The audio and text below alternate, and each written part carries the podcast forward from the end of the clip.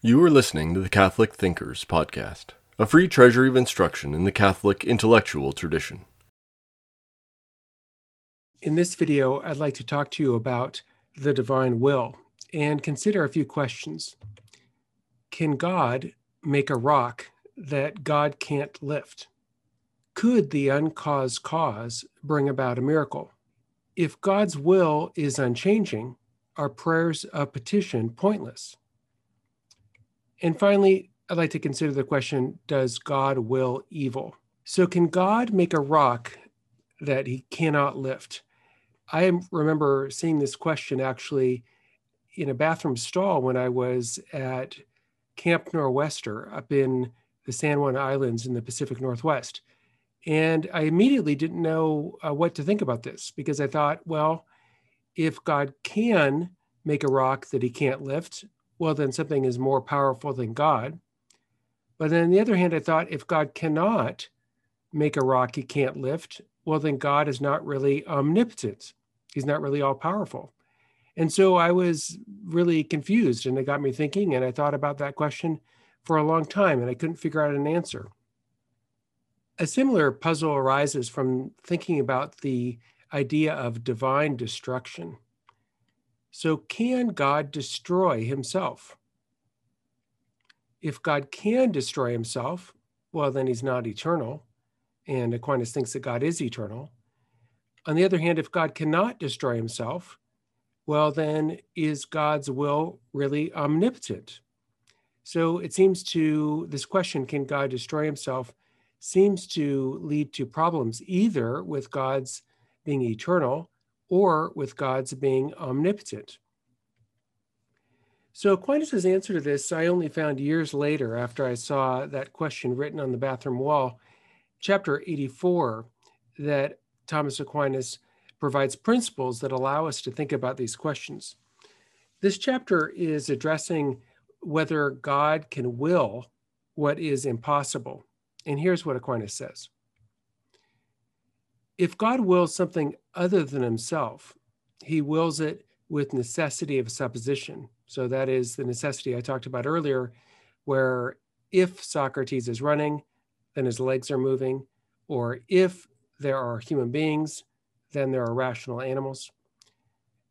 But certain things would contradict the divine will, could they be willed?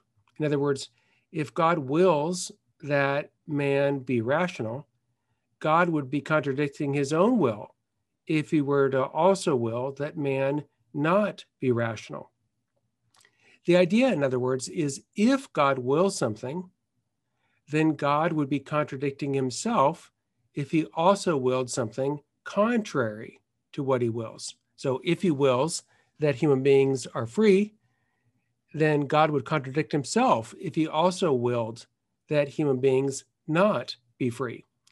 So it's not as if there's a logic book that is above God that determines what God can and cannot do. It's rather that God does not contradict himself.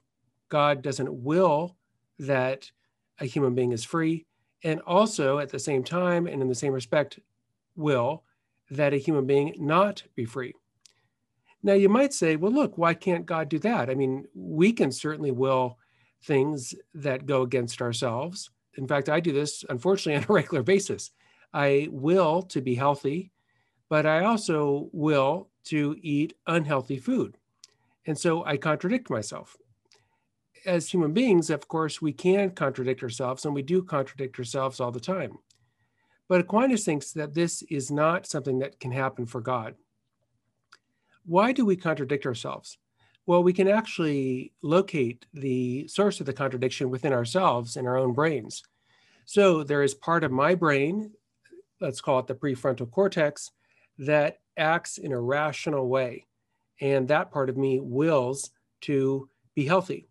But there's another part of me, you might call it the lizard brain, the part of us that is uh, seeking bodily pleasure in unreasonable ways. And that part of me wants to eat fatty, salty, unhealthy food. So the reason that part of me, or the reason that I can contradict myself, is that part of me can be set against another part of me. the rational prefrontal cortex part of myself against the irrational lizard brain part of myself. But you recall from what I've said earlier that in God, there are not parts. God is not a being who is composed. Now, if that's correct, well, then part of God could never be in conflict with another part of God. I mean, if God has no parts, of course, the parts can't be in conflict with each other. So, this is exactly Aquinas' view that God is a being of pure actuality, perfect activity. And so, in God, there are not parts. There's not part this and part that. And so, in God, there could never be a part of God, namely God's will, set in opposition to another part of God, another aspect of God's will. Moreover, Aquinas says that God cannot will that which is opposed to being itself, for he is the cause of being. But the impossible is opposed to being as such. So God wills in accordance with who God is. God exists and God is the cause of being. But what is impossible, like a square circle, is in itself opposed to being. And so, since God wills in accordance with himself, and God is perfect being, God doesn't will the impossible. So, again, the idea is not that there's a logic book above God that's dictating to God what God can and cannot do, but rather that God wills in accordance with his own reality. Aquinas provides another reason that God cannot will the impossible. He says that the will is of the understood good but the impossible cannot be understood, cannot be an understood good. Let me try to explain this. Before we will anything, we have to first understand it. If I will to go get a glass of water, I have to understand that there's a good out there, namely water, that I could get. So before we will anything, we first must understand it, and it must be something that's understood as good. But what is impossible cannot be understood. You can't understand, say, what a square circle is. It's not a possible thing you can know. I mean, we can say the words square circle, but you can't really understand it. It's not a possible thing. And if it cannot be understood, it cannot be an understood good. But if it can't be an understood good, it can't be the object of the will. And so God can't will what is impossible because to will the impossible would be to will what is under, an understood good, but what's impossible can never be an understood good. Aquinas provides another reason for thinking that God cannot will the impossible. God's will is of the good. And for Aquinas, as you know, good and being are convertible. What is evil but a lack of due perfection? And so, for an individual to have the fullness of being, the fullness of everything it can and ought to have, is for that being to be good. Non being is not a good. But if non being is not a good, it can't be willed as a good. And God's will is always of the good. So the idea here is not that God is bound by a heavenly logic book, but rather to will the impossible would be to will against the divine being, against the divine understanding, against the divine will and against the divine goodness. So, because God is consistent with himself, God cannot will what is impossible. So, how does that help us to answer this question can God make a rock that he cannot lift? Well, I think maybe the answer might be this that God cannot make a rock that he can't lift. And the reason would be if God could make a rock that he couldn't lift, that rock would be greater than God in some respect. But it's impossible that anything could be greater than God. And so it's impossible to make a rock that's greater than God in any respect. And so God cannot make a rock that God cannot lift. And what about the issue of divine destruction? Could God destroy himself? Well, I can certainly destroy myself. But could God destroy himself? Well, Aquinas' answer is that God cannot destroy himself. If God can destroy himself, then he would not be eternal, right? To be eternal means that you're incapable of going out of existence. of ending, having your existence come to an end. And God is eternal, so God can't destroy himself. God's will is omnipotent. And to be omnipotent means to be omni, namely all potent, that is able to do all possible things. But divine destruction is not possible. That's something that can't be. So God can't, for instance, not know himself. God must know himself. Now, I can get amnesia, yeah, but that reflects the weakness of being a human being. I'm a composed being, I'm a being that can be uh, influenced by diseases and destroyed. And so that reflects something of my weakness, something of the fact that I'm not an omnipotent being. And in a similar way, the fact that God must know himself reflects something of the greatness of God. I can be ignorant. I can not know myself. I could get Alzheimer's disease and not know who I am, but that kind of thing cannot happen to God. And likewise, out of weakness, I could kill myself, but God can't do that. And again, that's not a reflection of God not having power, it's a reflection of God's perfect power. So God can do all possible things, but some things are not possible, like a square circle, or like God not knowing himself, or like God destroying himself. So, in an earlier video, I talked about this problem of petitionary prayer. That is, if God is really unchanging, then what sense, if any, does it make to ask God to do anything? But many common prayers, like the Our Father, are asking God to do something. Give us this day our daily bread. Many people pray and they ask God to help others. But if God is really unchanging, God's mind is unchanging, and God's will is unchanging, well, then petitionary prayers would seem to make no difference. So if God's will is unchangeable, then it seems that prayer of petition, like God, please heal my friend's disease, make no sense. Either God from all eternity wills to heal the friend or not. If God wills from all eternity to heal the friend, then the prayer makes no difference. God would have done it anyway if God from all eternity wills not to heal the friend, well, then the prayer also makes no difference because God's will is not changed by the prayer. Either way, prayer or petition seems not to make any difference. Now, how would Aquinas respond to this problem? Well, I think he might say the following If God knows all things, well, then God knows from all eternity whether or not you will pray. God can then, from all eternity, take this prayer into account. So God would know that I'm going to pray, give us this day our daily bread. Or God would know from the very beginning that I'm going to pray that this person gets healed. And then God could will from all eternity to do certain things on condition that we pray for them. Now, why would God do this? Well, if it's true that God wants to be in a relationship with us, if it's true that God wants us to be a particular kind of person, well, then God might arrange the universe such that we are granted certain things on condition that we pray for them. Parents do this all the time. Sometimes I will, in my mind, think, I will give my child ice cream if and only if the child says, please if the child comes up to me and says, Give me the ice cream, dad, I'm going to say no. On the other hand, if the kid comes up to me, my, my daughter comes up to me and says, Please, can I have a bowl of ice cream? Well, if she says, Please, I've decided before she even asks that I will give her the ice cream. Now, why do I do that?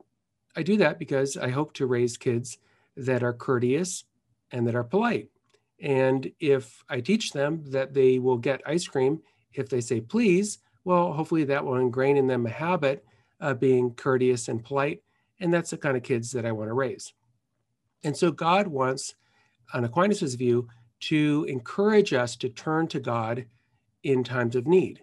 God wants to encourage us to pray. And so God wills from all eternity to grant certain things on condition that we pray for them. Now, this is not automatic. In other words, sometimes we might pray for something, and what we pray for, in fact, does not come to pass. And the same thing is true about, say, when I was giving my kids ice cream. Would I give my kids ice cream every single time they asked for it, so long as they said please? Well, no.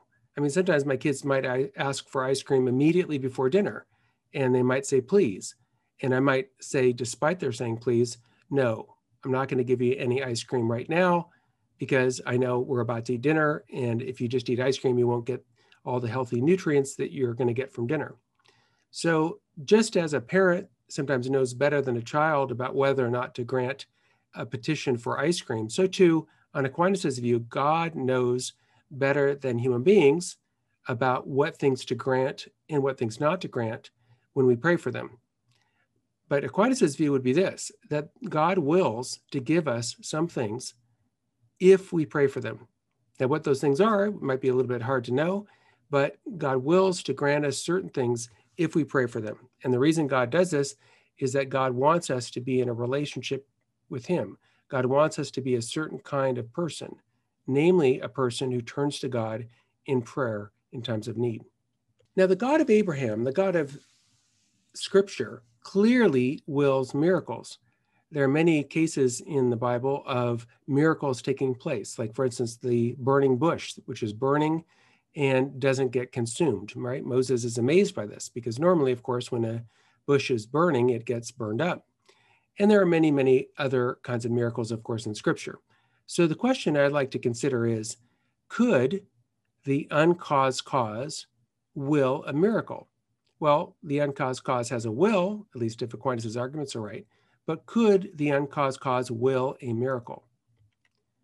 Like, say, the parting of the Red Sea, or like, say, sending an angel to a virgin and the virgin becoming pregnant. Could the uncaused cause will a miracle, like the resurrection of Jesus from the dead?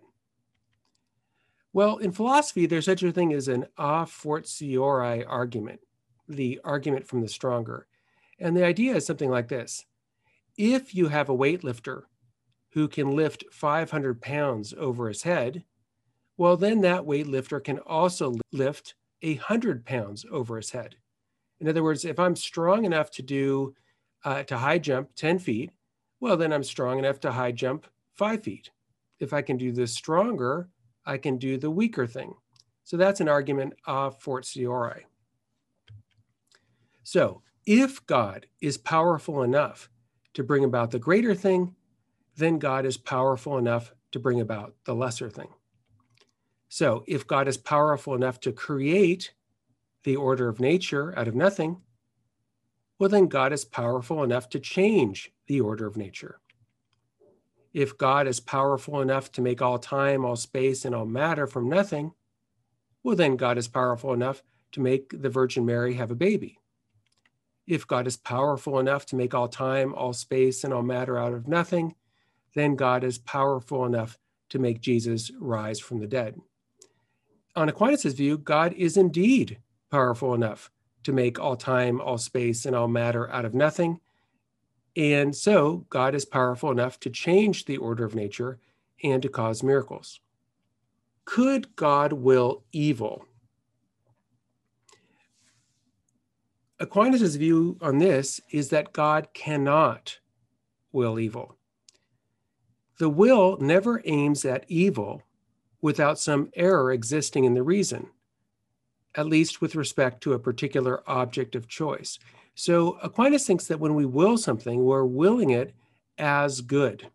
So if I will to exercise, I'm willing it as something maybe that helps me get in shape. If I will to eat a big bowl of ice cream, I'm also aiming at something that at least appears to me at the moment to be good, namely to taste something that's very good to eat. So when I will something, I'm aiming at something that at least to me appears to be good. Now, I can be mistaken. I might will something that appears to me to be good, say the ice cream, but maybe I'm mistaken and I'm not thinking very clearly. And in fact, the ice cream is going to be really bad for me and cause my blood pressure to be really high or something. So the object of the will is the apprehended good. And the will cannot aim at evil unless in some way it is presupposed to it as a good. And this can't take place without error. So, in other words, if you think about an evil act, like say someone murdering someone, well, the killer at the time of the murder is mistakenly thinking about killing this innocent person as something good. Now, this is a horrible mistake. In fact, it's not good, all things considered, in fact, to kill someone. But the killer, in the middle of killing the innocent victim, is mistakenly understanding killing this person as something good. But the divine knowledge, of course, could never be in error, as we've talked about earlier, that God, as the first cause, knows himself perfectly and knows everything that he causes. And so God's knowledge of himself is perfect. That is to say, the divine mind and the divine being are the very same thing. And God's knowledge of the created order is also perfect because the created order arises from God and God knows himself as first cause and therefore knows what he creates. And so the divine knowledge could never, in any respect, be wrong or be in error. But everyone who wills evil is in error and is mistaken in some way. So God cannot will what is evil because to will what is evil would be for God to presuppose something that is mistakenly taken to be good when in fact it's not good, but God's mind could never be mistaken. Aquinas also argues, as you know, that God is the highest good. Recall that Aquinas thinks that God is perfectly good in every respect. God is not a combination of good and evil. God is not, in other words, like the Force in Star Wars. And the reason that Aquinas thinks that God can't be composed of partly good and partly evil is that things that are composed can, in principle, be decomposed, be taken apart. But if God could be decomposed and taken apart, God would not be eternal. And if God were not eternal, God would not be the necessary being. But for reasons we've talked about early, earlier, God is the necessary being. God is not composed because whatever is composed requires a composer. But if God is really the first cause, there's nothing composing God. So God is not a combination of good and evil. God rather is perfect goodness, the highest goodness. Now, if God is really the highest goodness, could God will evil? Well, the highest good cannot bear any mingling at all with evil, as neither could the highest hot thing bear any mingling with the cold. The divine will, therefore, cannot be turned to evil. God's will is only of the good. And that reflects also what Scripture teaches that God is faithful without any iniquity. Aquinas' idea is that God is perfect goodness and therefore is incapable, cannot will evil. Now, this makes the problem of suffering more difficult. How can we explain then the reality that there is suffering in the world, that there's evil in the world? Well, Aquinas' view can't be it can't be that God is willing the evil in itself. So, if Aquinas is right that Jesus is God, and if he's right that the human will is not like the divine will, well, then does Jesus will like God? Does he have one eternal act of the will? Or does Jesus will like a human being with multiple acts of the will? If Aquinas is right that Jesus is God, well, then is Aquinas wrong that God does not have a body? These are some of the challenges and questions that we have raised for Thomas's view. If Aquinas is right that Jesus is God, well, then is Aquinas wrong that an eternal God has no potency to suffer and die? So Aquinas seems to have a certain problematic aspects to his thought. It seems at first glance, at least, that Aquinas is contradicting himself. So, next time, what we're going to do is we're going to consider some of these challenges, some of these objections to Aquinas. And we'll consider whether, in the end, Aquinas successfully executes his plan to show that there can be reasonable faith and faithful reason, that faith and reason are ultimately not opposed. So, next time, we'll continue our discussion of these issues. We hope you enjoyed listening to Catholic Thinkers.